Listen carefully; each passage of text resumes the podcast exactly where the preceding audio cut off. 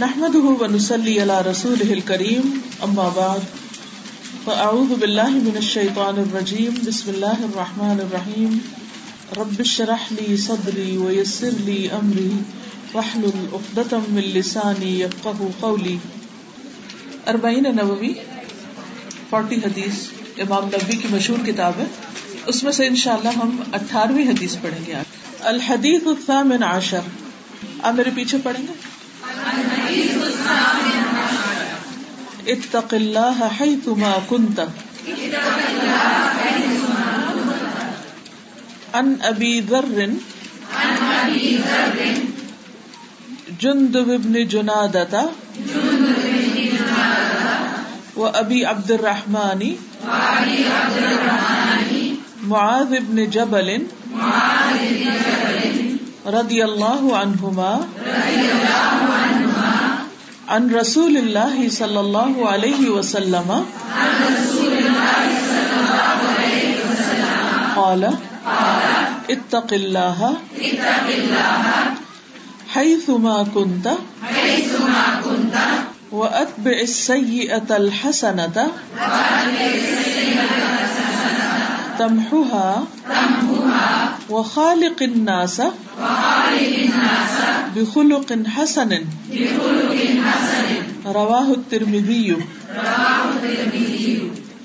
عن ابي ذر جندب بن جنادة وابي عبد الرحمن معاذ بن جبل رضي الله عنهما عن رسول الله صلى الله عليه وسلم قال اتق الله حيثما كنت واتبع السيئة الحسنة تمحها وخالق الناس بخلق حسن رواہ الترمذی ابو ذر جندب بن جنادہ اور ابو عبد الرحمن معاذ بن جبل رضی اللہ عنہما بیان کرتے ہیں کہ رسول اللہ صلی اللہ علیہ وسلم نے فرمایا، تم جہاں کہیں بھی موجود ہو، اللہ تعالی سے ڈرتے رہو اور گناہ کے بعد نیکی کر لیا کرو۔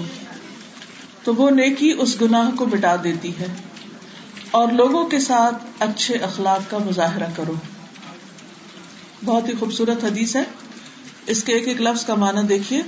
ان ابی ذر، ابو ذر، جن کا نام جندب ابن جنادہ ہے، ان سے روایت ہے اور ایک اور صحابی بھی اس کو روایت کر رہے ہیں۔ وہ ابی عبد الرحمان ابو عبد الرحمان معاذ ابن جبل رضی اللہ عنہما، اللہ ان دونوں سے راضی ہو جائے۔ ان رسول اللہ صلی اللہ علیہ وسلم، رسول اللہ صلی اللہ علیہ وسلم سے روایت کرتے ہیں۔ قالا کہ آپ نے فرمایا، اتق اللہ اللہ سے ڈرو۔ ہائی فما کنتا جہاں کہیں بھی تم ہو، جس بھی جگہ پر ہو۔ وہ اتب اس سے اور پیچھے لاؤ برائی کے۔ الحسنتا بھلائی کو۔ یعنی برائی ہو جائے تو اس کے فوراً بعد نیکی کر لو۔ تم ہوا وہ اس کو مٹا دے گی۔ یعنی اس برائی کو دور کر دے گی۔ وہ خالق الناس، اور برتاؤ کرو لوگوں سے، بخلق حسن اچھا برتاؤ اچھا اخلاق، اور لوگوں کے ساتھ اچھے اخلاق سے پیش آؤ۔ اب اس حدیث کو آپ عربی میں سنیے۔ حسن الخلق، عن ابي ذر جندب بن جناده وابي عبد الرحمن معاذ بن جبل رضي الله عنهما۔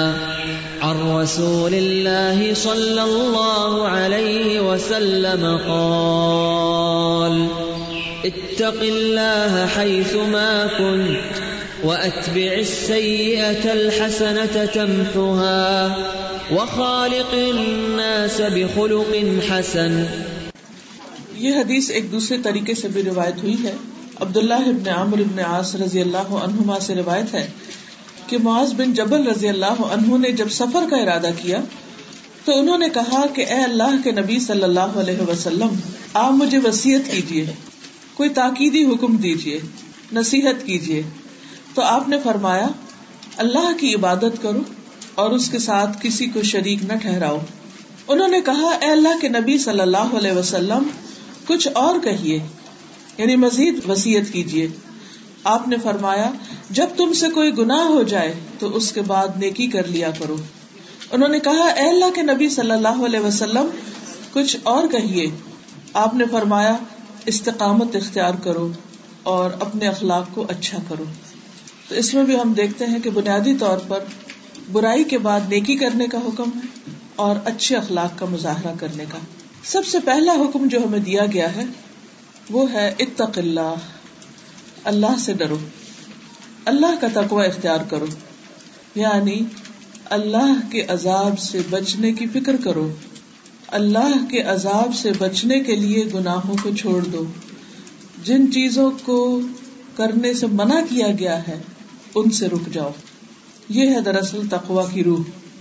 اور پھر اللہ سے ڈرو کہاں پر؟ کس جگہ؟ کب؟ جہاں بھی۔ جس بھی مقام پر ہو، جو بھی کوئی وقت ہو، دن ہو یا رات ہو، صبح ہو یا شام ہو، عید ہو یا رمضان ہو، ہر موقع پر، ہر وقت اللہ سے ڈرتے رہو۔ اسی طرح جگہ کوئی بھی ہو، اپنا گھر ہو یا گھر سے باہر ہو۔ اپنا ملک ہو یا کوئی دوسرا ملک ہو۔ اکیلے ہو یا سب لوگوں کے بیچ میں ہو۔ گھر میں ہو یا بازار میں ہو۔ ہر جگہ اللہ سے ڈرتے رہو۔ اللہ کو اپنے سامنے پاؤ۔ کیونکہ اگر انسان لوگوں کے ڈر سے کوئی برا کام چھوڑتا ہے، تو پھر وہ مستقل طور پر نہیں چھوڑ سکتا۔ کیونکہ پھر لوگ جب ہوں گے تو وہ اچھا کام کر لے گا، جب لوگ چلے جائیں گے تو وہ پھر اپنی مرضی کرے گا۔ بہت سے ماں باپ کی عادت ہوتی ہے کہ وہ بچوں کو اللہ کا خوف نہیں دلاتے، یا اپنا دلاتے، یا پھر رشتے داروں کا۔ مثلاً عام طور پر ماں باپ اپنے بچوں کو کیا کہتے ہیں؟ لڑکیوں کو جیسے نصیحت کرنی ہوتی کہ حجاب کرو، سر ڈھانکو، کہتے حجاب کرو تمہارے ابا آ جائیں گے، وہ ماموں دیکھ لیں گے، وہ چچا کیا کہیں گے، وہ رشتے دار کیا کہیں گے؟ تو یہ حجاب یا یہ نیکی پھر کس کے لیے ہوئی؟ ماموں کے لیے، چچا کے لیے، اللہ کے لیے نہیں، یہ تکوا نہیں۔ تو ایک مسلمان اللہ کے ڈر سے جو کچھ کرتا ہے، اسی پر اجر ملتا ہے اور اسی میں استقامت اختیار کرتا ہے۔ کیونکہ اگر کوئی بھی کام لوگوں کے ڈر سے کیا جائے تو وہ صرف وقتی طور پر ہوگا۔ دوسری بات جو اس میں کہی گئی، وہ یہ ہے کہ وہ اتب اس سی اطلحسن تمفا کہ اگر برائی ہو جائے تو پھر پریشان ہو کے بیٹھے نہ رہو۔ فوراً اٹھو اور کوئی نیکی کر لو۔ مثلاً آپ سے کوئی گناہ ہو گیا اور آپ اس پر بہت شرمندہ ہیں۔ اور آپ اس پر بہت پریشان ہیں اور بہت قلق میں ہیں، آپ ڈپریشن میں جا رہے ہیں۔ تو ایسی صورت میں ڈپریشن کا شکار ہونے کی بجائے کیا کرنا چاہیے؟ فوراً اٹھ کے انسان وزو کرے، نماز پڑھے اور اللہ سے توبہ استغفار کرے۔ اگر دل گھبرا رہا ہے، پریشان ہو رہا ہے، کوئی غلطی یاد آ رہی ہے، رونا آ رہا ہے، تو فوراً قرآن مجید کھولے اور پڑھنا شروع کر دے۔ دروشی پڑھنا شروع کر دے، کوئی ذکر شروع کر دے۔ کسی کے ساتھ کوئی زیادتی ہو گئی ہے کوئی سخت بات آپ نے کہہ دی اور اب آپ ریگریٹ کر رہے ہیں، تو آپ صدقہ کر دیں۔ کوئی بھی کام ایسا کہ جس سے آپ کے اندر سے اس گناہ کا احساس ختم ہو جائے، وہ صفائی ہو جائے۔ تو اس سے ان شاء اللہ آپ کی زندگی میں جو ایک ہوتی ہے نا کنفیوژن یا پریشانی یا دکھ یا ایک انجانا سا خوف کہ پتہ نہیں کیا ہوگا یا عجیب سے ریگریٹس کہ جس کے بعد انسان عمل کی قوت کھو بیٹھتا ہے، وہ ختم ہو جاتے ہیں۔ تو اللہ سبحان و تعالیٰ نے ہر گناہ سے معافی کا راستہ کھول دیا ہے اور ہمیں اس سے فائدہ اٹھانا چاہیے۔ تو جب بھی کوئی برائی ہو تو اس کے بدلے میں نیکی کر لیں۔ تو یہ نیکی پچھلی برائی کو مٹا دے گی، صاف کر دے گی اور اس طرح امال نامہ ساتھ کا ساتھ صاف ہوتا چلا جائے گا۔ اور تیسری چیز یہ ہے کہ لوگوں کے ساتھ اچھا معاملہ کرو، اچھے اخلاق سے پیش آؤ۔ اور اخلاق جو ہے وہ انسان کی ظاہر اور باطن دونوں میں ہوتا ہے۔ خلق ظاہری حالت کو کہتے ہیں۔ کسی کا ناک نقشہ کیسا آنکھیں کیسی بمیں کیسی، ناک اونچا ہے یا چپٹا ہے، دانت کیسے ہے رنگ کیسا اسکن کیسی، یہ سارا خلق سے تعلق رکھتا ہے۔ اور خلوق کیا ہوتا ہے کہ انسان کی باطنی کیفیت کیسی، انسان اندر سے کیسا ہے، اس کی سوچ کیسی ہے، اس کا رویہ کیسا ہے، اس کے معاملے کیسے ہیں لوگوں کے ساتھ وہ لوگوں کے لیے کیا چاہتا ہے؟ اس کا دل کیسا ہے؟ تو یہ سب چیزیں انسان کے اخلاق سے تعلق رکھتی ہیں۔ کیونکہ اگر دل اچھا ہوگا کسی کے بارے میں تو معاملہ خود بخود اچھا ہو جائے گا۔ آپ اس کو دیکھیں گے، خوش ہو جائیں گے۔ خود بخود مسکرا اٹھیں گے۔ آگے بڑھ کر سلام لیں گے۔ اسی طرح باقی کام بھی آپ کے اچھے ہونے لگیں گے۔ تو عزیز بہنوں، یہ تھا حدیث کا خلاصہ۔ تین کام کرنے کو کہے گئے ہیں۔ ایک کا تعلق اللہ سبحان و تعالیٰ کے ساتھ ہے۔ کہ ہمارا معاملہ اللہ تعالیٰ کے ساتھ کیسا ہونا چاہیے۔ اور وہ ہے تقوا والا، اللہ سے ڈرنے والا۔ اتق اللہ ہے سما کنتا دوسری چیز ہے اپنی ذات کے ساتھ، کہ اگر کوئی برائی ہو جائے تو پھر انسان کے اندر جو پریشانی ہوتی ہے، اس کا علاج۔ یعنی اپنی اصلاح کیسے کرو؟ اپنی پریشانیوں کا علاج کیسے کرو؟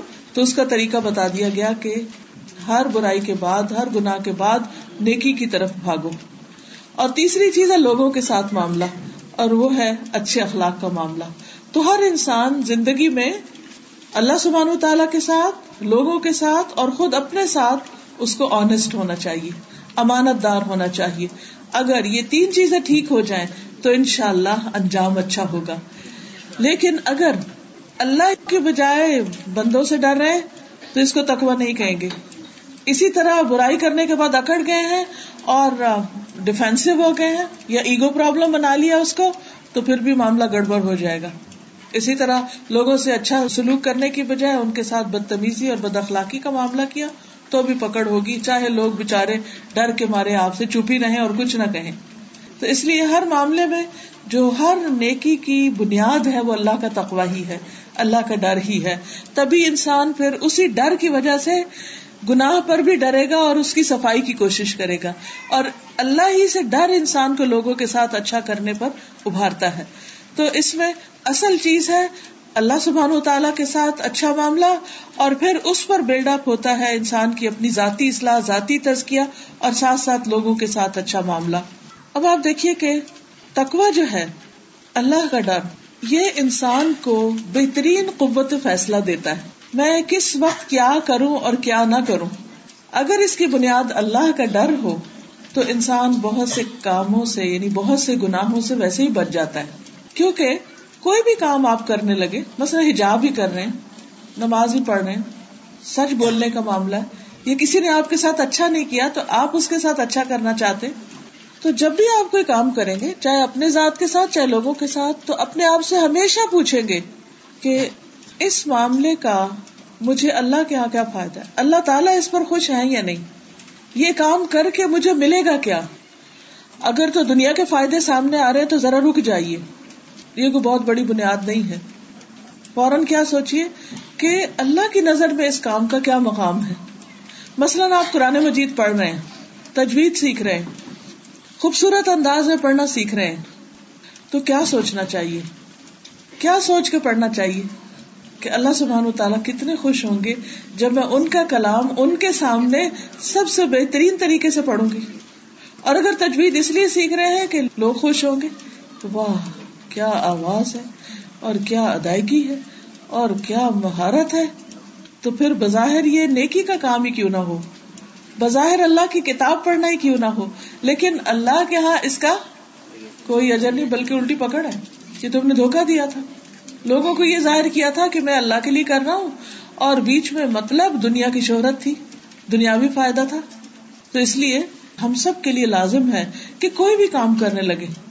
تو سوچے کہ اللہ تعالیٰ اس پر کیا فرمائیں گے، کیا سوچیں گے، کیا دیں گے۔ مثلاً اس وقت یہاں ہم بیٹھے ہوئے آپ سب بیٹھے آپ سب آئے تو گھر سے چلتے وقت بھی اور یہاں بیٹھ کر بھی سوچنا چاہیے کہ میرا یہ عمل اللہ کی نظر میں کیسا ہے۔ کیا اللہ تعالیٰ اس سے خوش ہے؟ کیا علم کے رستے پر چلنے سے اللہ سبحان و تعالیٰ خوش ہوتے ہیں؟ کیا اچھی بات سننے سے اللہ تعالیٰ خوش ہوتے ہیں؟ اور پھر اللہ تعالیٰ مجھ سے کیا چاہتے ہیں کہ میں یہ سب کچھ سن کے کروں کیا؟ اور اگر عمل نہیں کیا تو کیا اللہ تعالیٰ خوش ہوں گے کہ اتنی اچھی اچھی باتیں سنی سب کچھ چھوڑ چھاڑ کے گئی، بیٹھی، لیکن اس کے بعد کیا کرایا کچھ بھی نہیں؟ تو یہاں سے اٹھنے کے بعد مجھے کیا کرنا ہے؟ کیونکہ اتق اللہ ہائی سو کنتا اللہ سے ڈرو، جہاں کہیں بھی ہو۔ ویر ایور یو آر چاہے علم کی مجلس کی طرف آ رہے ہیں یا علم کی مجلس میں بیٹھے ہوئے یا پھر اس مجلس سے اٹھ کر کہیں اور جا رہے ہیں آپ بازار جا رہے ہیں۔ سوچے، کیا اس وقت بازار جانا اللہ سبحان تعالیٰ کو خوش کرے گا؟ آپ سنیما جا رہے ہیں۔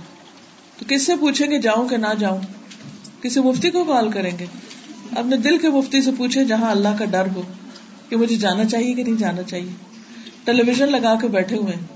کیا دیکھ رہے ہیں؟ کیا باتیں سن رہے ہیں؟ کن کے چہرے دیکھ رہے ہیں؟ دل میں کیا سوچ رہے ہیں؟ کوئی انسان نہیں جانتا، اکیلے ہیں آپ گھر میں، لیکن کون جانتا ہے؟ اللہ سبحان و تعالیٰ اس وقت اپنے ہاتھ میں ریموٹ پکڑے ہوئے سوچے اس وقت اللہ تعالیٰ کیا مجھ سے خوش ہو رہے جو کچھ میں لگانے جا رہی ہوں لگائے ہوئے ہیں، کیا اس پر اللہ تعالیٰ خوش ہے؟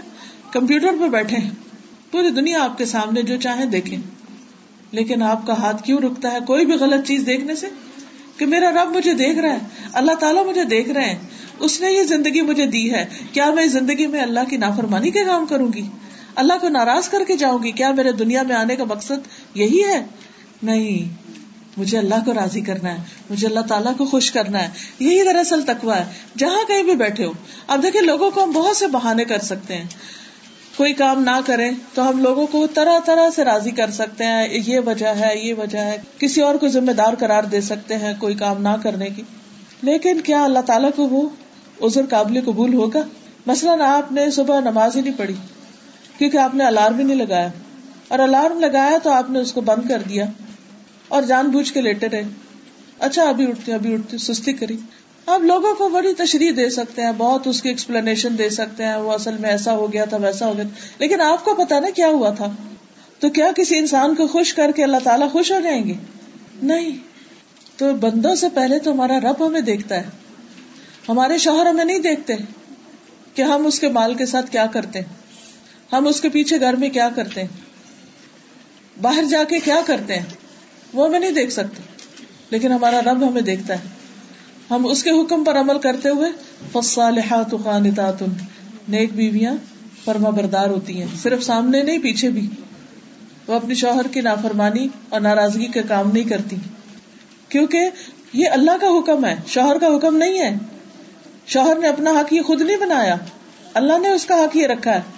اور پھر قانتات فرما بردار ہوتی ہیں، تابے دار ہوتی ہیں۔ اب شوہر کی بات ماننی، دل نہیں چاہ رہا، لیکن کیوں ماننی؟ ہے اس لیے کہ اللہ کا حکم ہے۔ شوہر کا کہنا دراصل یہاں اللہ سبحان و تعالیٰ کا کہنا ہے۔ اگر وہ کسی غلط کام کا حکم نہیں دے رہا، تو اس کی بات مان کے دراصل آپ اللہ کی عبادت کر رہے ہوتے ہیں۔ کیونکہ اللہ سبحان و تعالیٰ سے آپ ڈرتے ہوئے کام کر رہے ہیں۔ بازو کا انسان کا اپنا دل نہیں ہوتا، انسان خوش نہیں ہوتا۔ کئی باتیں ایسی ہوتی ہیں کہ وہ دوسرے کی نہیں مان سکتا۔ لیکن صرف اس وقت کیوں مانتا؟ کہ یہ کوئی ناجائز بات نہیں، بات جائز ہے۔ اور اللہ کا حکم یہی ہے کہ شوہر کی جائز بات مانو، تو اس لیے مجھے ماننی ہے۔ کیونکہ اللہ نے مجھے کہا ہے، میرا حساب اللہ کے ساتھ ہے۔ تو اتق اللہ ہے سما کنتا جہاں کہیں بھی ہو، چاہے آپ کا ازدواجی معاملہ ہے، چاہے آپ کا معاشرتی معاملہ یا معاشی معاملہ ہے، سود کا لین دین ہے یا حلال رزق کی کمائی کی تلاش ہے یا کچھ بھی ہے، بندوں کے ڈر سے نہیں کہ کوئی کیا کہے گا، اللہ کے ڈر سے۔ اسی طرح نماز آپ ادا کر رہے ہیں، تو اس میں بھی آپ نماز اللہ کے ڈر سے، خوشبو سے پڑھیں گے نہ کہ لوگوں کے ڈر سے۔ ہائے، لوگ کیا کہیں گے؟ اتنی جلدی نماز پڑھتی۔ لوگوں کا ڈر نہیں، اللہ کا ڈر۔ پھر اسی طرح جب آپ صدقہ خیرات کرتے ہیں اور کسی کو بھی نہیں بتاتے ٹوٹل سیکرٹ کیونکہ آپ اللہ کے لیے کر رہے ہیں۔ اور وہ سب کچھ جانتا ہے اس نے سب لکھ رکھا ہے اس نے سب گن رکھا ہے۔ وہ آپ کے دل کے جذبے کو بھی جانتا ہے اور اس کی بہترین جزا بھی دے گا۔ اسی لیے عرش کے سائے تلے ہوں گے وہ لوگ کہ جو رجل تصدق بصدقت ایسا شخص جس نے صدقہ کیا فاخفاها اس کو اتنا چھپایا، حتی لا تعلم شماله ما تنفق يمينه حتی کہ بائیں ہاتھ کو بھی نہیں پتا چلا کہ دائیں نے کیا نکال کے دیا، کہاں خرچ کیا۔ تو اس لیے اللہ کا تقوی کبھی ظاہر میں بھی ہوتا ہے اور کبھی چھپا کے بھی ہوتا ہے۔ کبھی الل ایران کسی گناہ کو چھوڑتا ہے اور کبھی خاموشی سے توبہ کر لیتا ہے۔ دونوں طرح۔ نبی صلی اللہ علیہ وسلم نے فرمایا، جب تم کوئی برائی کرو، تو اسی وقت توبہ کرو۔ چھپی برائی کی ہے تو چھپے ہوئے انداز میں چھپ کے کر لو توبہ۔ سب کے سامنے برائی کی ہے تو سب کے سامنے پھر توبہ کرو۔ بعض لوگ غلط کام کر کے پھر بعد میں پچھتاتے۔ پھر پوچھتے ہیں کہ کیا ہم کسی کو بتا دیں؟ تو کسی کو بھی نہیں بتانا چاہیے۔ کیوں؟ اس لیے کہ جس چیز پر اللہ نے پردہ ڈال دیا اسے پردے میں ہی رہنا چاہیے۔ کیونکہ برائی کو جب نشر کرتے ہیں، اس کو بتا، اس کو بتا، اس کو بتا، تو شیطان ان کے دل میں بھی برائی کا خیال ڈال دیتا ہے۔ کیسے؟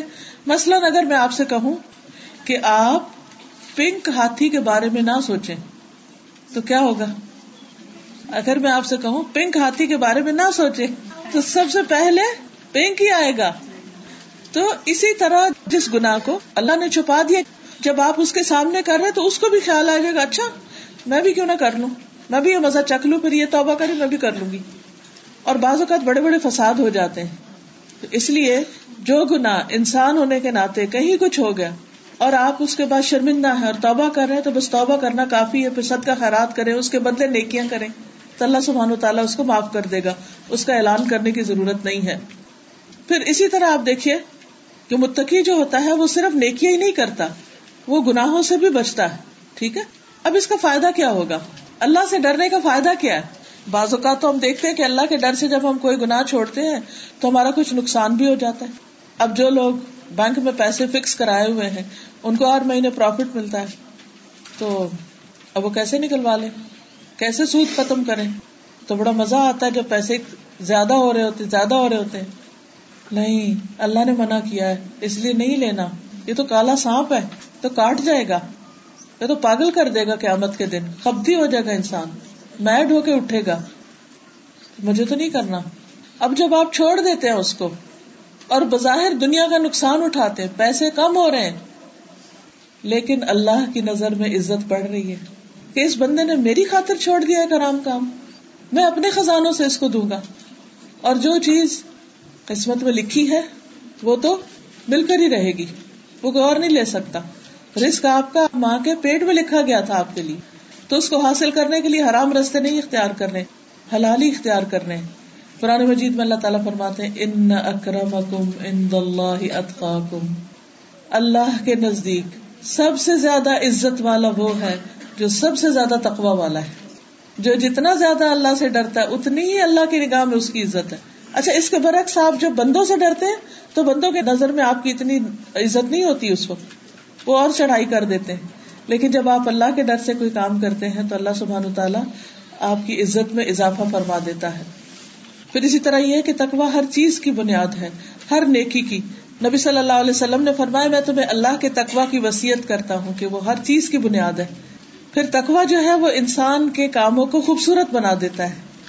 یعنی ایک کام ہے جو لوگوں کو دکھاوے کا آپ کر رہے ہیں اور ایک کام ہے جو اپنے رب کے لیے کر رہے ہیں۔ تو جو رب کے لیے کریں گے اس کی کوانٹیٹی اور کوالٹی دونوں ہی زیادہ اچھے ہوں گے۔ کیونکہ رب آپ کو زیادہ بڑا بدلا دے سکتا ہے۔ بندے تو نہیں دے سکتے۔ پھر اسی طرح تقوا جنت میں لے جانے والا ہے۔ رسول اللہ صلی اللہ علیہ وسلم سے پوچھا گیا، لوگوں کو عام طور پر کون سی چیز جنت میں داخل کرتی ہے؟ زیادہ تر کیا چیز جنت میں لے جانے والی؟ تو آپ نے فرمایا تقوا اور اچھا اخلاق۔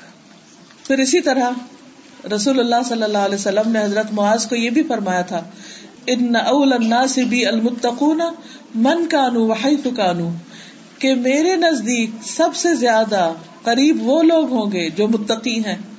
خواہ وہ کوئی بھی ہو کہیں بھی ہو گورے ہوں کہ کالے ہوں، اور کسی بھی ملک میں رہتے ہوں۔ لیکن اگر وہ اللہ سے ڈرتے ہیں تو وہ قیامت کے دن نبی صلی اللہ علیہ وسلم کے سب سے زیادہ قریب ہوں گے۔ پھر اسی طرح آپ صلی اللہ علیہ وسلم نے یہ بھی فرمایا یقیناً میرے یہ اہل بیت سمجھتے ہیں کہ وہ میرے سب سے قریب ہے انسان کے رشتے دار، خاندان یہ سمجھتے نا، ہم زیادہ قریب ہیں، ہمارا زیادہ حق ہے۔ آپ نے فرمایا، جبکہ میرے سب سے قریب متقی لوگ ہیں۔ وہ جو بھی ہوں اور کہیں بھی ہوں ہئی سما کنتا کہیں بھی۔ آپ دنیا کے کسی جزیرے پر اکیلے بیٹھے ہوں، لیکن اگر آپ اللہ سے ڈر رہے ہیں اور کوئی آپ کو دیکھنے والا نہیں، تو اللہ کی نگاہ میں بھی آپ کی عزت بڑی ہے۔ آپ کا مقام بڑا ہے اور اسی طرح نبی صلی اللہ علیہ وسلم کا قرب بھی سب سے زیادہ نصیب ہوگا۔ اب تکوا کی پہچان کیا؟ کیسے پتا چلے ہمارے اندر تکوا ہے یا نہیں؟ تکوا کی پہچان یہ ہے کہ برائی انسان کے دل میں کھٹک جائے۔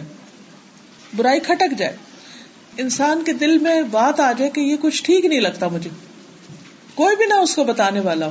لیکن اس کے اپنے اندر سے ایک آواز اٹھے کہ یہ میں ٹھیک نہیں کر رہا۔ تو حکم کیا ہے کہ جو چیز شک میں ڈالے اس کو چھوڑ دو؟ اور گناہ کیا ہے؟ الفم ماہا کا فی نفسک، گناہ وہ ہے جو تمہارے دل میں کھٹک پیدا کر دے۔ بعض چیزیں واضح حرام یا واضح حلال نہیں ہوتی۔ حدیث میں ہی آتا ہے، فورٹی حدیثی میں سے ایک حدیث ہے، الحلال ابین والحرام ابین حلال بھی بالکل واضح، حرام بھی بالکل واضح۔ اور ان کے درمیان کچھ گرے ایریا مشتبہ امور ہے جن کے بارے میں شک ہوتا ہے کہ یہ کرے کہ نہ کرے۔ تو جو شک والی چیزوں سے بچتا ہے، وہ اپنے دین اور عزت دونوں کو بچا لیتا ہے، اپنی آخرت کو بھی بچا لیتا ہے۔ تو اس لیے جو چیز دل میں کھٹک جائے، اس کو چھوڑ دینا چاہیے۔ بعض اوقات انسان کسی چیز کے بارے میں شور نہیں ہوتا۔ تو جب تک شور نہ ہو، اس وقت تک اس چیز سے بچتا رہے۔ مثلاً کوئی روپیہ پیسہ ہے، کوئی تعلق ہے، کوئی بھی چیز ہے۔ تو جو آپ لوگوں سے چھپانا شروع کر دیں، جس سے آپ ڈرنا شروع کر دیں، ان چیزوں کو چھوڑ دینا چاہیے۔ تو اس سے پتا چلے گا کہ دل میں کتنا تکوا کیونکہ یہ چیزیں صرف تکوا کی وجہ سے محسوس ہو سکتی ہیں۔ جس دل میں اللہ کا ڈر نہیں، اس کو پرواہ بھی نہیں۔ ان کو تو بڑے بڑے حرام کام کر کے بھی کوئی ڈر نہیں لگتا۔ وہ تو اس میں بھی بڑے ڈھیٹ ہو جاتے ہیں۔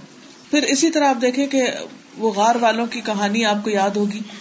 ہم سب نے بچپن میں سنی تھی اور آپ لوگوں نے بھی اپنے بچوں کو سنائی تھی کہ تین لوگ جا رہے تھے اور راستے میں بارش ہو گئی۔ تو انہوں نے مل کے غار میں پناہ لی اور جب اندر گئے تو اوپر سے پتھر آ کے گر گیا اور وہ اندر پھنس گئے۔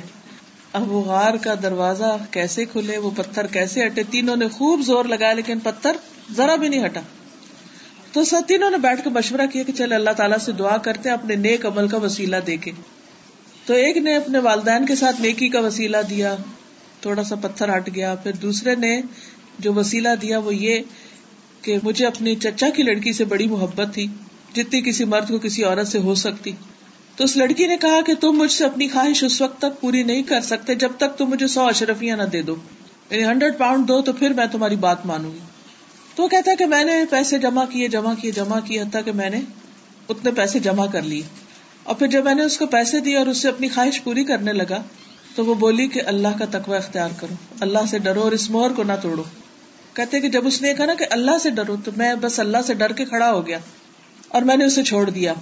تو یا اللہ، اگر میں نے یہ کام تیری رضا کے لیے کیا تھا، تجھ سے ڈر کے کیا تھا، تو تو اس پتھر کو ہٹا دے۔ تو کہتے کہ دو تہائی پتھر ہٹ گیا اس بات سے۔ تو اللہ کا ڈر دنیا میں بھی کاموں کو آسان کر دیتا ہے۔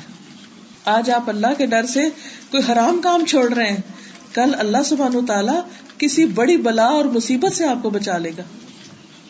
کیونکہ بازو کا تو ہم سمجھتے ہیں ہر چیز ہمیں فار گرانٹیڈ مل رہی۔ زندہ رہنا ہمارا حق ہے صحت مند رہنا ہمارا حق ہے، اچھے بھلے کھاتے پیتے رہنا ہمارا حق ہے۔ نہیں، کچھ بھی ہمارا حق نہیں، اللہ کا فضل و کرم ہے جو اس نے ہمیں دیا ہوا اور وہ جس وقت چاہے، جو چاہے واپس لے سکتا ہے۔ لیکن اگر اس نے دیا ہوا تو ہمیں شکر گزار رہنا چاہیے، اطاعت گزار رہنا چاہیے، فرما بردار رہنا چاہیے۔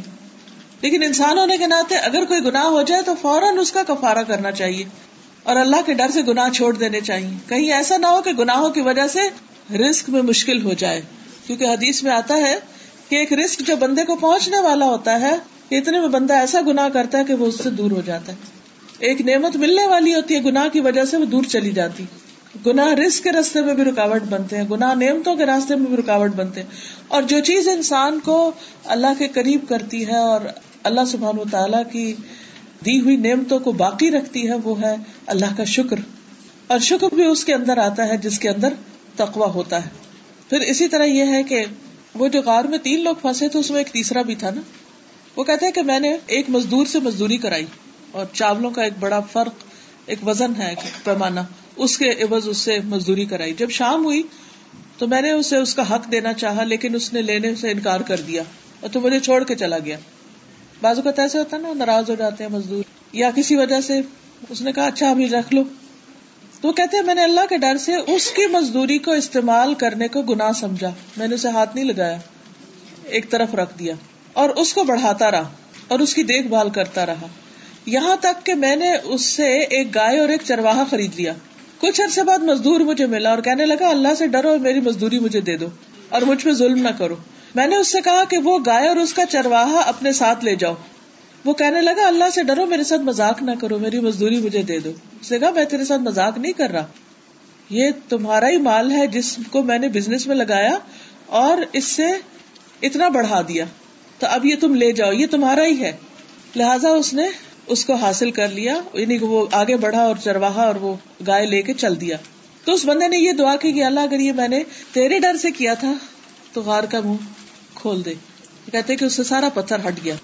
تو اس سے یہ پتا چلتا ہے کہ تکوا صرف یہ نہیں کہتا کہ کسی کا حق دو یا کسی کا حق نہ مارو، بلکہ یہ بھی تکوا ہے کہ انسان اس کے ساتھ وہی معاملہ کرے جو وہ اپنے ساتھ کرنا چاہتا ہے۔ ہم اپنے مال کے ساتھ کیا معاملہ کرنا چاہتے ہیں؟ کہ وہ بڑے بزنس میں لگائیں، اس کو زیادہ کریں۔ تو اگر کسی یتیم کا مال ہمارے پاس ہے، تو اس کو بھی اسی طرح ہی بڑھانا چاہیے۔ یا کسی نے اگر آپ کو اپنے پیسے دیے ہیں کہ میرا بھی اپنے بزنس میں لگا لو۔ کئی دفعہ ایسا ہوتا ہے نا کہ ایک بزنس کے لیے بہت سے لوگ اشتراک کرتے ہیں شیئر ہوتے ہیں ان کے۔ تو بعض اوقات لوگ کیا کرتے ہیں کہ جب اس کا پروفٹ آتا ہے تو وہ مثلا ڈیڈ پارٹنر ہیں تو ان کو پورا حق نہیں دیتے، اس میں سے کمی کر جاتے ہیں۔ اور ان کو لمبے چوڑے بل دکھا دیں گے، یہ خرچہ ہے، یہ خرچہ ہے، یہ خرچہ ہے اور بہت تھوڑا اس کا نفع دکھائیں گے۔ تو یہ وہی کر سکتا ہے جس کے دل میں خدا کا خوف نہ ہو۔ اب وقتی طور پر تو بظاہر اس کا مال بہت بڑھ جائے گا، لیکن حقیقت میں اس مال میں کوئی برکت نہیں ہوگی۔ اور ہو سکتا ہے وہ ایسی جگہ جا لگے کہ جس سے اس کو کوئی فائدہ نہ پہنچے۔ اس کے برعکس اگر انسان اللہ سے ڈرتے ہوئے وہ مال اللہ کی پسند کی جگہ پہ لگا دیتا ہے، تو اللہ سبحان و تعالیٰ اس کے اندر اتنی برکت پیدا کرتا ہے کہ انسان سوچ بھی نہیں سکتا۔ میت اللہ ہے یا جال مخرجا جو اللہ سے ڈرتا ہے، اللہ اس کے لیے ہر مشکل سے نکلنے کا راستہ بناتا ہے اور ایک جگہ پر آتا ہے۔ وہ یار رخ اللہ اس کو وہاں سے رسک دیتا ہے، جہاں سے اس نے سوچا بھی نہیں ہوتا۔ جہاں سے وہ گمان بھی نہیں کرتا۔ ایسی جاب کے دروازے کھل جاتے ہیں، ایسے ایسے مقام سامنے آ جاتے ہیں کہ انسان نے کبھی خواب میں بھی نہ دیکھے تو یہ سب کچھ کہاں سے ہوتا ہے؟ تقوا سے ہوتا ہے۔ قرآن مجید میں آتا ہے نا کہ لو ان اہل القرا آمنوا واتقوا۔ اگر بستیوں والے ایمان لائیں اور اللہ سے ڈریں، تو ہم ان پر آسمان و زمین سے رزق کے دروازے کھول دیں۔ ہر طرف سے خیر و بھلائی آئے۔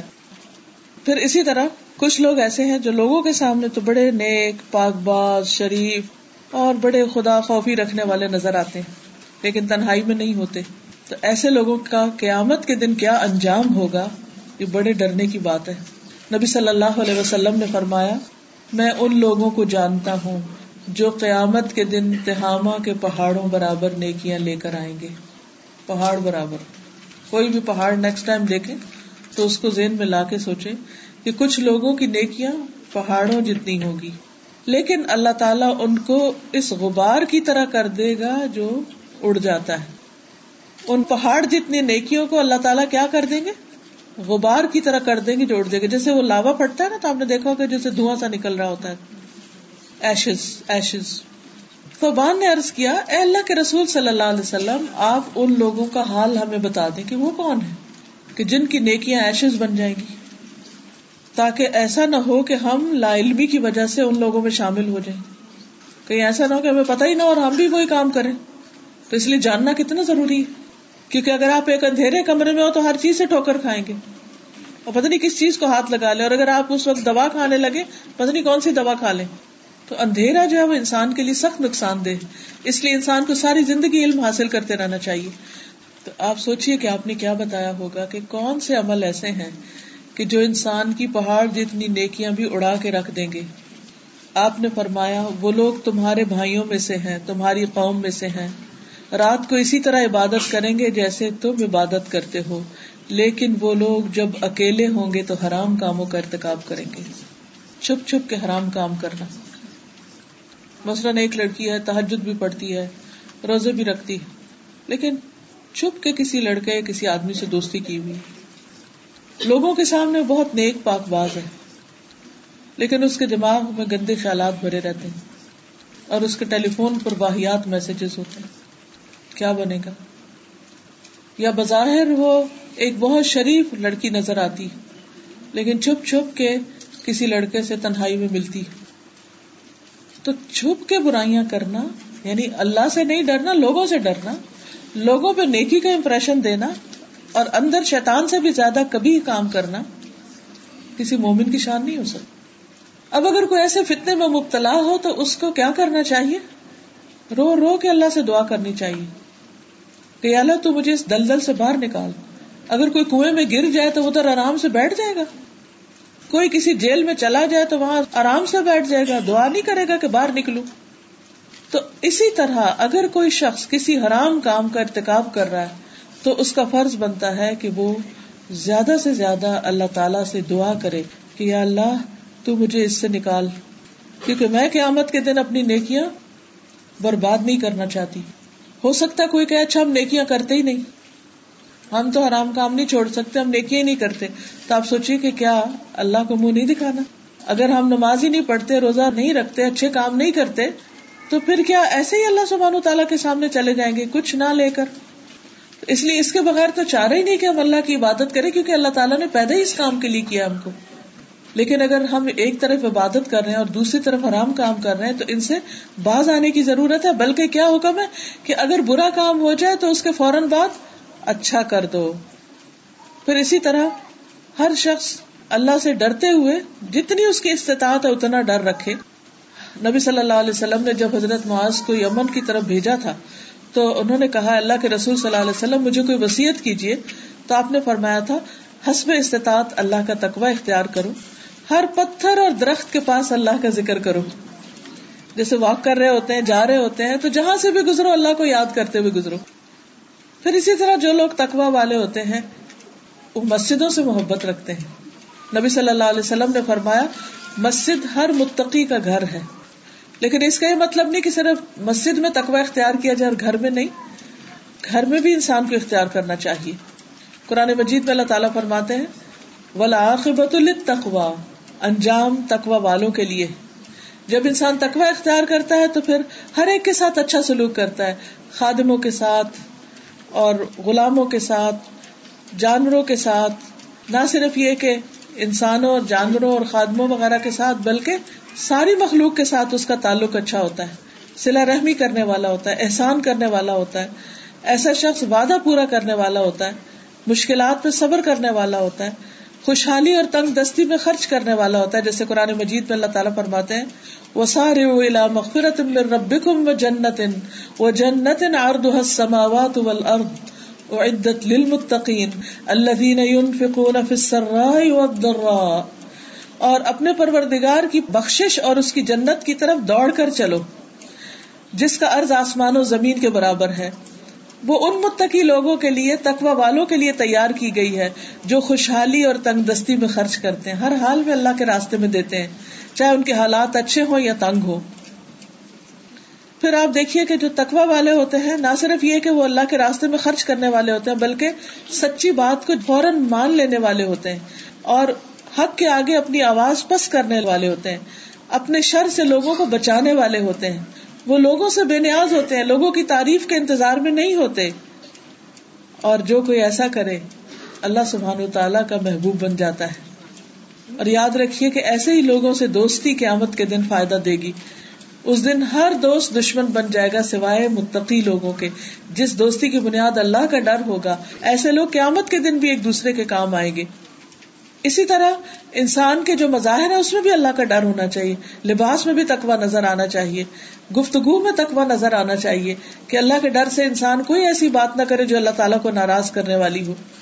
پھر اسی طرح اپنے مالی معاملات میں رسک کے کمانے اور خرچ کرنے میں بھی اللہ سے ڈرنا چاہیے۔ لیکن یہ کہ ہم انسان ہیں، اگر غلطی ہو جائے تو پھر کیا کریں؟ یعنی آپ چاہ رہے تھے کہ اللہ سے ڈرے لیکن بس کسی وقت لوگوں کے ڈر سے منہ سے غلط بات کر دی یا کوئی اور ایسی کام ہو گیا تو پھر فوراً توبہ کر کے اچھا کام شروع کر دے اب اچھے کام کون سے اچھے کاموں میں سب سے پہلے تو توبہ ہی ہے۔ پھر اس کے بعد نماز ہے، جیسے قرآن مجید میں آتا ہے وہ عقم سلاد طرف نہار وہ ظلف من ان الحسنات یو سیاد اور دن کے دونوں کناروں میں نماز قائم کرو۔ اور رات کی کچھ گھڑیوں میں بھی نماز قائم کرو۔ بے شک نیکیاں برائیوں کو لے جاتی۔ اس سے پتا چلتا ہے کہ نماز جو ہے وہ گناہوں کو دھونے والی ہے۔ جیسے وزو کرتے ہیں تو ہر ہر قطرہ جو ہاتھ سے گرتا ہے، منہ سے گرتا ہے، پاؤں سے، اس سے گناہ دھلتے چلے جاتے ہیں۔ پھر نماز سے انسان کے جب کھڑا ہوتا ہے، جب رکو کرتا ہے تو اس کی برائیاں گر جاتی ہیں۔ جب سجدے میں جاتا ہے تو ساری نیچے آ جاتی پھر اسی طرح یہ جو ہے کہ برائیوں کو اللہ تعالیٰ دور کر دے گا، اس کے ایک معنی تو یہ ہے کہ برائیاں ختم ہو جائیں گی یعنی کہ معافی مل جائے گی۔ دوسرا یہ ہے کہ انسان کے نام اعمال سے گناہ مٹ جائیں گے کہ قیامت کے دن شرمندگی کا باعث نہ ہو۔ تیسرا یہ کہ گناہ نیکیوں میں بدل جائیں گے، جیسے سورت الفرقان میں آتا ہے۔ بدل اللہ سیات حسنات۔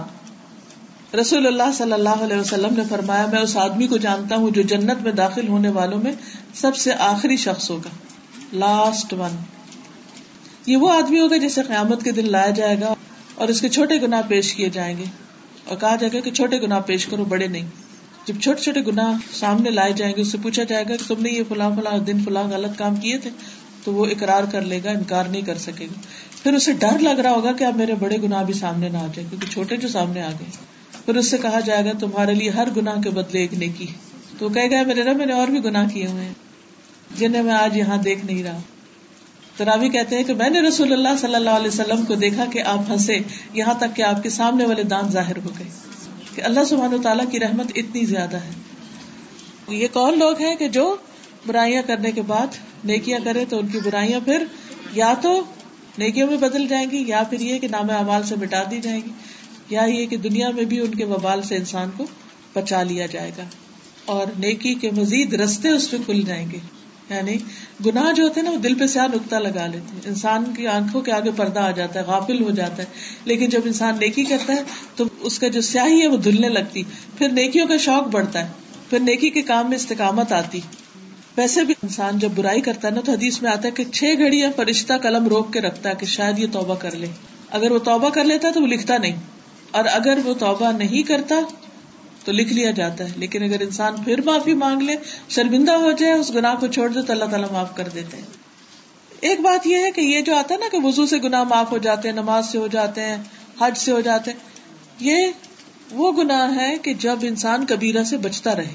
جیسے حدیث میں آتا ہے، پانچ نمازیں، ایک نماز کے بعد دوسری نماز کے بیچ میں جو گناہ ہوتے ہیں، وہ ایک کے بعد ایک کو دھوتی رہتی ہیں۔ ول جمعہ ہے جمعہ جمعہ کے بعد جمعہ۔ وہ رمدان رمضان مکفرات ما بین کہ ایک رمضان کے بعد دوسرے رمضان تک کے بیچ میں جو گناہ ہو گئے، وہ اگلے رمضان میں معاف ہو جائیں گے۔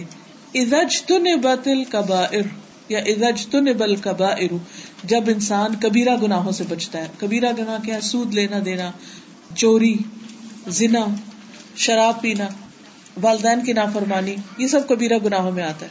لیکن جب کوئی مسلمان ہوتا ہے نیا لا الہ الا اللہ پڑھتا ہے تو اس کے کبیرہ سگیرہ سب گناہ معاف کر دیے جاتے ہیں۔ اور شرط یہ کہ آئندہ زندگی اس پہ قائم رہے۔ اگر آئندہ زندگی پھر وہی برائیاں کرنا شروع کر دی تو پچھلی بھی ساتھ ہری ہو جائیں گی۔ پھر اسی طرح جب انسان برائی چھوڑنا چاہے تو اس کا ایک طریقہ یہ ہے کہ نیک لوگوں کی صحبت اختیار کرے۔ اچھے لوگوں کی کمپنی اختیار کرے۔ تو اس سے کیا ہوگا کہ پھر انسان برائیوں سے نکل کر نیکیوں کے شوقین ہو جائے گا۔ جیسے وہ ننانوے لوگوں کا جو قاتل تھا، اس کو کیا حکم ہوا تھا؟ کہ جس گندی بستی میں رہ کے تم یہ غلط کام کیے چلے جا رہے اس جگہ کو چھوڑ دو، ہجرت کر جاؤ۔ پھر اسی طرح کچھ نیکیاں ایسی ہیں کہ جو گناہوں کو بٹاتی ہیں، جس میں وزو کرنا ہے اور دو رکت اس طرح پڑھنا ہے کہ دل میں کوئی خیال نہ آئے۔ یعنی پوری توجہ کے ساتھ نفل پڑھنا۔ پھر اسی طرح فرض نماز کو اچھی طرح ادا کرنا، کیونکہ وہ نماز بھی گناہوں کو دھونے والی پھر اسی طرح توبہ کے دو نفل پڑھنا۔ خاص طور پر یعنی نماز کے علاوہ توبہ کے دو نفل، کیونکہ نبی صلی اللہ علیہ وسلم نے فرمایا، جو بندہ بھی کوئی گناہ کر بیٹھے اور پھر اچھی طرح وزو کر کے کھڑا ہو اور دو رکت نماز ادا کرے، پھر اللہ سے معافی مانگے، تو اللہ تعالیٰ اسے بخش دیتا ہے۔ پھر آدھی رات کی نماز تحجد پھر مسجد کی طرف جانا، یہ بھی برائیوں کو دور کرنے والی چیز ہے۔ پھر تین چیزوں کے اوپر پابندی اختیار کرنا، ان میں سے ایک ہے جماعت کے لیے پیدل چلنا۔ یعنی نماز پڑھنے کے لیے جا رہے ہیں تو پیدل چل کے جانا۔ تکلیف میں بھی اچھی طرح وزو کرنا۔ اس وقت ہم کیا کرتے؟ یا تو نماز ہی نہیں پڑھتے کئی لوگ، یا پھر یہ تیمم کر لیتے۔ تیمم بھی کرنا چاہیے جب اللہ نے رخصت دی ہے، لیکن بعض اوقات سردی میں وزو کو دل نہیں چاہ رہا ہوتا نا، تو یہ تکلیف میں وزو ہوتا ہے۔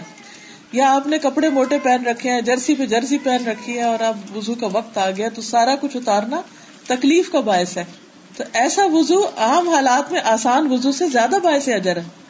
پھر اسی طرح للت القدر کے قیام، آخری اشرے کی قیام اور رمضان میں تراویح کا اہتمام، روزے کا اہتمام، یہ کیا ہے؟ یہ سب انسان کے گناہوں کو معاف کرنے والے پھر حج کے بعد حج اور عمرے کے بعد عمرہ، پھر صدقہ خیرات، پھر راستے سے تکلیف دہ چیز ہٹانا، غلط جگہ پارک نہ کرنا، پھر اسی طرح والدین کے ساتھ کوئی نیکی کرنا، ان کا خیال رکھنا، ان کا حال پوچھ لینا، ان کی تکلیف دور کر دینا، ان کے کسی کھانے پینے کا بندوبست کر دینا اور اگر والدین فوت ہو جائے تو والدہ ہے تو خالہ کے ساتھ اس نے سلوک، کیونکہ خالہ بھی ماں کی طرح ہوتی ہے۔ والدین کے دوستوں کے ساتھ اس نے سلوک۔ پھر اسی طرح نیکی کے مجلسوں میں شرکت کرنا۔ کیونکہ حدیث میں آتا ہے، ما من قوم اجتمعوا يذكرون الله لا يريدون بذلك الا وجهه الا ناداهم مناد من السماء ان قوموا مغفورا لكم قد بدلت سيئاتكم حسنات۔ جب کوئی جماعت اکٹھی ہو کر اللہ کا ذکر کرتی، جیسے آپ لوگ اکٹھے ہوئے ہیں یہاں پر، گھر بار چھوڑ کر، اکٹھے ہو کر اللہ کا ذکر کرتے ہیں۔ اور اس سے ان کا مقصد صرف اللہ کو راضی کرنا ہے۔ کسی بندے کی خوشی کے لیے نہیں گئے، صرف اللہ کے لیے گئے تو آسمان سے ایک پکارنے والا پکارتا ہے کہ تم اس حال میں اٹھو یعنی جب اٹھو گے تو اس حال میں اٹھو کہ تمہارے گناہ معاف ہو گئے۔ تمہارے گنا معاف ہو چکے، اگر صرف اللہ کی رضا کی خاطر آئے ہو، اور تمہارے گنا نیکیوں میں بدل دیے گئے۔ یہ مسند احمد کی روایت ہے۔ اس لیے چاہے کتنی بھی مجبوریاں ہوں، جاب ہو، بچے چھوٹے ہو کچھ بھی، ہفتے میں ایک دن ضرور نکلے کہ جہاں جا کر آپ اللہ کا ذکر سنیں، کریں۔ جیسے جمعے کی نماز ہی لازم کر لیں۔ اگر اور کوئی درس کی مجلس نہیں ہے، تو جمعے کا خطبہ سنیں۔ یا پھر کوئی بھی اچھا کام جو آپ سمجھتے ہیں کہ آپ اکٹھے بیٹھ کے کر سکتے چلے، اگر باہر نہیں جا سکتے، بچے چھوٹے، تو بچوں کو بٹھا کر ان کے ساتھ بیٹھ کے اللہ کا ذکر کرے کیونکہ حدیث میں آتا ہے، جب کوئی شخص اکیلے اللہ کا ذکر کرتا ہے، تو اللہ تعالیٰ اکیلے اس کا ذکر کرتا ہے۔ اور جب کوئی کسی مجلس میں اللہ کا ذکر کرتا ہے، تو اللہ تعالیٰ اس سے بھی بہتر مجلس میں اس کا ذکر کرتا ہے۔ تو ایسی مجلسیں گناہوں کا کفارہ ہوتی ہیں، بلکہ گناہوں کے بدلے ان کو نیکیوں میں بدلنے والی ہوتی۔ پھر اسی طرح توبہ استغفار، حدیث میں آتا ہے من الذنب کم اللہ ذنب لہو گناہ سے توبہ کرنے والا ایسا ہے جیسے اس نے کوئی گناہ کیا ہی نہ ہو۔ پھر اسی طرح جو ذکر اذکار ہے اس میں لا الہ الا اللہ واللہ اکبر والحمد للہ و سبحان اللہ ولا حول ولا قوت الا باللہ۔ پھر استغفر اللہ الذي لا الہ الا هو الحی القیوم واتوب الیہ۔ نبی صلی اللہ علیہ وسلم نے فرمایا کہ جو شخص اس کلمے کو پڑھے، اس کے سارے گناہ معاف کر دیے جاتے ہیں، اگرچہ وہ جنگ سے فرار ہوا ہو۔ پھر اسی طرح لا الہ الا اللہ وحدہ لا شریک لہ اور سبحان اللہ سو دفعہ پڑھنا، سو دفعہ الحمد للہ پڑھنا اور سبحان اللہ و بحمدی سو دفعہ پڑھنا۔ پھر سوتے وقت دعائیں پڑھنا۔ رات کو جب آنکھ کھل جائے، لا الہ الا اللہ وحدہ لا شریک لہ لہ الملک و لہ الحمد وهو على كل شيء قدیر۔ ولا حول ولا قوت الا باللہ۔ سبحان اللہ والحمد للہ ولا الہ الا اللہ واللہ اکبر، یہ دعا پڑھ کے اگر یہ کہے اللہ مغفر لی، اللہ مجھے معاف کر دے، تو اللہ تعالیٰ سارے گناہ معاف کر دیتا ہے۔ ہر ایک کی کچھ نہ کچھ آنکھ تو کھلی جاتی تو اس لیے اس دعا کو یاد کر لیجیے پھر اسی طرح لباس پہننے کے بعد جو دعا پڑی جاتی ہے، اس سے گناہ معاف ہوتے ہیں۔ کھانے کے بعد کی دعا کے اوپر بھی وعدہ ہے اللہ کا کہ جو یہ پڑھے گا الحمد للہ اطامنی ہاضا و رضا من غیر حول منی ولا قوت کہ اللہ کا شکر جس نے مجھے یہ کھانا کھلایا اور مجھے رسک دیا اور میری اس میں کوئی قوت طاقت شامل نہیں، تو وعدہ ہے کہ اللہ تعالیٰ اس کے پچھلے گناہ معاف کر دے گا۔ کھانا کھایا ہے اور دعا کر رہے ہیں اور اللہ تعالیٰ آپ کے گناہوں کو معاف کر رہا ہے۔ اور پھر آخری چیز جو بتائی گئی وہ اچھا اخلاق ہے کہ لوگوں کے ساتھ اچھے اخلاق سے پیش آؤ۔ کیونکہ نبی صلی اللہ علیہ وسلم کی دنیا میں آمد کا مقصد کیا تھا؟ اچھے اخلاق کی تکمیل۔ اور بلند اخلاق والے جو ہیں وہ اللہ کے محبوب لوگ ہیں۔ اور سب سے بدترین لوگ اور سب سے ناپسندیدہ لوگ وہ ہیں جن کے گٹیا پن سے اللہ نفرت کرتا ہے۔ نشودے لوگ کہ جو نان ایشوز کو ایشوز بنا لیں۔ چھوٹی چھوٹی باتوں پہ فس کریٹ کر دے چھوٹی چھوٹی باتوں کو مائنڈ کر کے ناراضگیاں مول لے لیں۔ امر بن ابسا کہتے ہیں کہ میں رسول اللہ صلی اللہ علیہ وسلم کے پاس آیا اور پوچھا، یا رسول اللہ، کون سا ایمان افضل ہے؟ فرمایا، حسن اخلاق۔ حالانکہ اخلاق تو معاملے کا نام ہے۔ لوگوں کے ساتھ اچھے رویے کا نام ہے، لیکن یہ بھی ایمان کا حصہ ہے۔ اور یہ دنیا کی بہترین دولت ہے۔ یہ دنیا کی سب سے بہترین دولت ہے جو کسی کو نصیب ہو کہ وہ دوسروں کے ساتھ معاملہ اچھا کرے۔ قیامت کے دن ایسے لوگ نبی صلی اللہ علیہ وسلم کے سب سے قریب ہوں گے۔ اس کے برعکس جس کا اخلاق اچھا نہیں ہوتا، اس کے اندر منافقت کی صفت ہے۔ یعنی منافقت کی علامت ہے۔ تو اچھا اخلاق کیا ہے؟ لوگوں کو تکلیف نہ دینا۔ ہاتھ سے، زبان سے، کیونکہ بعض اوقات باتیں سنا کے، تانے دے کے اور دوسرے کو ڈیگریڈ کر کے لوگوں کی دل آزاری کی جاتی۔ تو ہر اس کام پر جس سے لوگوں کا دل خراب ہو، اس سے بچنے کی کوشش کرنی چاہیے۔ لوگوں پہ خرچ کرنا، یہ اچھے اخلاق کی علامت ہے۔ یعنی بخل سے بچنا۔ تیسری چیز، ان کی پہنچائی ہوئی تکلیفوں پر صبر کرنا۔ اور چوتھی چیز، خندہ پیشانی سے پیش آنا۔ چار چیزیں یاد رہیں گی، اچھے اخلاق کا مفہوم۔ سب سے پہلے تو تکلیف نہیں دینی۔ یہ سب سے اچھا اخلاق ہے۔ راستہ چلتے وقت کچھ بھی لین دین کرتے وقت، دوسرا ان پہ مال خرچ کرنا، سخاوت کرنا، تیسرے ان کی پہنچائی ہوئی تکلیفوں پہ صبر کرنا یعنی اگر ہرٹ کیا انہوں نے آپ کو تو معاف کر دینا۔ اور چوتھے، اچھے اخلاق سے پیش آنا، خندہ روئی سے۔ پھر یہ کہ اپنے شر سے کسی کو بچانا جو ہے، یہ بہترین اخلاق ہے۔ پھر لوگوں کے لیے فائدہ مند بن جانا۔ صرف مال کے ذریعے نہیں، جو بھی خوبی اللہ نے آپ کو دی، جو بھی کوئی ہنر دیا، جو بھی آپ کر سکتے ہیں، پھر دوسروں کی ضروریات پہچان کے ان کی مدد کر دینا یہ نہیں کہ وہ خود آ کے مانگے۔ آپ کو نظر آ رہا ہے کہ دوسرا شخص اس چیز کا ضرورت مند ہے اور آپ اس کی ضرورت پوری کر سکتے ہیں، تو آگے بڑھ کے اس کی ضرورت پوری کر دینا، یہ بھی بہترین عمل ہے۔ پھر بھولے بھٹکے کو رستہ بتانا، کمزور نظر والے کو رستہ دکھانا، راستے سے پتھر، کانٹا، ہڈی ہٹانا، اپنے ڈول سے دوسرے بھائی کے ڈول میں پانی ڈال دینا۔ یہ وہ چیزیں ہیں کہ جن کو عام طور پر لوگ معاوضے سے کر رہے ہوتے ہیں۔ تو فری میں یہ سب کچھ کر دینا، پھر اسی طرح ازیتوں پر صبر کرنا، خندہ پیشانی سے ملنا، پھر اسی طرح کوشش سے اخلاق ہنسنا اپنانے کی کوشش کرنا۔ یعنی کچھ لوگ تو ایسے ہوتے ہیں، بچپن سے ہی شریف طبیعت ہوتے ہیں، لیکن کچھ لوگوں کا مزاج بہت اکڑ ہوتا ہے، ان کو اپنے اوپر بڑی محنت کرنی پڑتی۔ ہے تو جس کو جتنی زیادہ محنت کرنی پڑے گی، اتنا ہی اجر ہوگا۔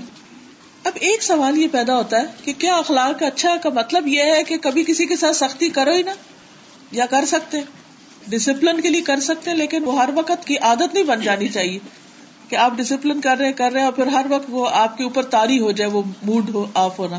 گھر میں ہو یا ٹیچنگ میں ہو یا باہر ہو یا کہیں بھی، اس سے بچنا چاہیے۔ لیکن تعلیم کی غرض سے سختی کا جواز نکلتا ہے کسی کو سکھانے کے لیے۔ پھر اسی طرح بعض اوقات سخت الفاظ بھی اختیار کرنے پڑتے ہیں۔ عام حالات میں نہیں، لیکن کبھی کبھار۔ معاذ بن جبل نبی صلی اللہ علیہ وسلم کے ساتھ نماز پڑھتے۔ پھر واپس جا کے وہی نماز اپنی قوم کو پڑھاتے۔ تو ایک دفعہ انہوں نے عشاء میں سورت البکرا پڑھنی شروع کر دی۔ تو ایک ساتھ نماز توڑ کے چلا گیا۔ اتنی لمبی نماز نہیں پڑھ سکتی تو معاذ اس کو برا بھلا کہنے لگے۔ تو بہرحال یہ واقعہ نبی صلی اللہ علیہ وسلم کے سامنے آ گیا۔ تو آپ نے معاذ کو فرمایا فتان انتا یا معاذ؟ فتان ان فتان ان فتان ان تم فتنے میں ڈالنے والے ہو، تم فتنے میں ڈالنے والے ہو، تم فتنے میں ڈالنے والے ہو۔ ان لوگوں کے لیے زندگی مشکل نہ کرو۔ پھر فرمایا، مفصل یعنی بیچ کی دو صورتیں پڑا کرو، چھوٹی صورتیں پڑا کرو۔ پھر اسی طرح یہ ہے کہ اچھے اخلاق کی دعا مانگنی چاہیے۔ بہت ہی خوبصورت دعا ہے۔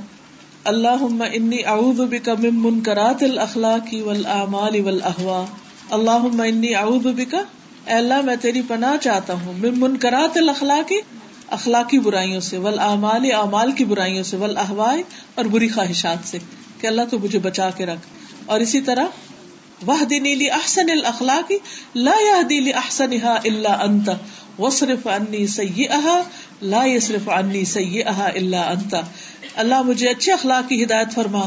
تیرے سوا کوئی اچھے اخلاق کی ہدایت نہیں دے سکتا۔ نہیں کس کی توفیق سے؟ تیری توفیق سے میں اچھا اخلاق اختیار کر سکتا ہوں۔ اور مجھے برے اخلاق سے دور فرما۔ اور تیرے سوا کوئی بھی نہیں جو مجھے برے اخلاق سے دور کرے۔ جیسے پہلے میں نے ارض کیا تھا نا کہ ایسی کوئی چیز ہو تو انسان پھر دعا کرے، کیونکہ اللہ سبحان و تعالیٰ سب سے بہتر ہماری ضروریات کو جانتا ہے۔ بعض اوقات ہم ایک نیک کام اچھی نیت سے کر رہے تھے، جیسے حضرت معاذ نے لمبی صورت پڑھا کے لوگوں کو تنگ کر دیا۔ تو آپ صلی اللہ علیہ وسلم نے ان کو سخت ناراضگی کا اظہار کیا۔ تو اسی طرح انسان کے اندر نہیں کھٹکتی، بعض اوقات اس کی اپنی غلطی۔ تو اللہ سبحان و تعالیٰ سے دعا کرتے جانا چاہیے کہ اللہ تو ہمیں صحیح کام کی توفیق عطا فرما۔ آخر میں خلاصہ کروں گی اور خلاصہ کیا ہے کہ تین کام کرنے ہم نے۔ ہر جگہ اللہ سے ڈرنا ہے، غلطی ہو جائے تو فوراً نیکی کرنا کہ سوچنا ہے، اور لوگوں کے ساتھ اپنا معاملہ اچھا کر لینا ہے۔ حدیث دوبارہ سن لیجیے حسن الخلق عن ابي ذر جندب بن جناده وابي عبد الرحمن معاذ بن جبل رضي الله عنهما عن رسول الله صلى الله عليه وسلم قال، اتق الله حيثما كنت واتبع السيئه الحسنه تمحها وخالق الناس بخلق حسن. جزاکم اللہ خیرا آپ سب کے صبر کا اور آپ سب کے حسن استماع کا اللہ تعالیٰ آپ سب کو اس کی بہترین جزا عطا فرمائے۔ سبحان اللہ والحمد للہ ولا الہ الا اللہ واللہ اکبر۔ ولا حول ولا قوة الا باللہ العلی العظیم۔ اللہم صلی علی محمد وعلى آل محمد كما صليت على ابراہیم وعلى آل ابراہیم انك حمید مجید۔ اللہم بارک علی محمد وعلى آل محمد کما بارکت علی ابراہیم و علی آل ابراہیم انك حمید مجید ربنا آتنا في الدنيا حسنة وفي الآخرة حسنة وقنا عذاب النار. ربنا لا تزغ قلوبنا بعد إذ هديتنا وهب لنا من لدنك رحمة إنك أنت الوهاب یا اللہ پاک، جو کچھ ہم نے پڑھا ہے، ان دنوں میں جو بھی سیکھا ہے، تیرے پیارے حبیب محمد صلی اللہ علیہ وسلم کی جو حدیثیں ہم نے پڑھی، سنی، سیکھی ہیں، اللہ ہمیں ان پر عمل کرنے کی توفیق عطا فرما۔ اور ہمارے علم اور عمل کو پختہ فرما۔ ہمیں استقامت عطا فرما۔ ہمارے اندر اپنا تقوی پیدا فرما دے۔ ہمارے اخلاق کو اچھا کر دے۔ ہمیں نیکیوں میں دوڑ لگانے کی توفیق عطا فرما۔ یا رب العالمین، تو ہماری نیتوں کو اپنے لیے خالص کر لے۔ ہمیں اپنی محبت نصیب فرما۔ اللہ اس جگہ کو خیر و برکت سے مالا مال کر دے۔ یا اللہ، ہماری نسلوں کو دین کے اوپر قائم رکھنا۔ اللہ بٹکے ہوئے کو بچا لے۔ انہیں سیدھی راہ دکھا۔ جو بیمار ہے انہیں صحت عطا فرما۔ جن کی شادی نہیں ہوئی اللہ، انہیں بہترین ساتھی عطا فرما۔ یا رب العالمین، ہمارے والدین پر اپنی رحمت فرما۔ اللہ انہیں صحت کاملہ عطا فرما۔ جو دنیا سے جا چکے ان کی بخشش فرما۔ رب الرحم کما رب یعنی صغیرہ لا الہ الا اللہ وحدہ لا شریک له له الملک وله الحمد وهو على كل شيء قدیر۔ اللہ ہمیں زیادہ سے زیادہ نیکیاں کرنے کی توفیق عطا فرما اور ہمیں برائیوں سے بچا لے۔ اللہ ہمیں صحیح خالص توحید پر قائم رکھ اور نبی صلی اللہ علیہ وسلم کی سنت کے اتباع کی توفیق عطا فرما۔ یا اللہ، جنہوں نے اس مجلس کا اہتمام کیا، ان کی بھی اس نیکی کو قبول فرما۔ اور جنہوں نے سارے ٹور کو آرگنائز کیا، انہیں اس کی بہترین جزا عطا فرما۔ اور تو ہم سب سے آنا بیٹھنا قبول فرما۔ ربنا تقبل منا انك انت السميع العليم وتب علينا انك انت التواب الرحيم وصلى الله تعالى على خير خلقه محمد وعلى اله واصحابه واهل بيته اجمعين برحمتك يا ارحم الراحمين الهي امين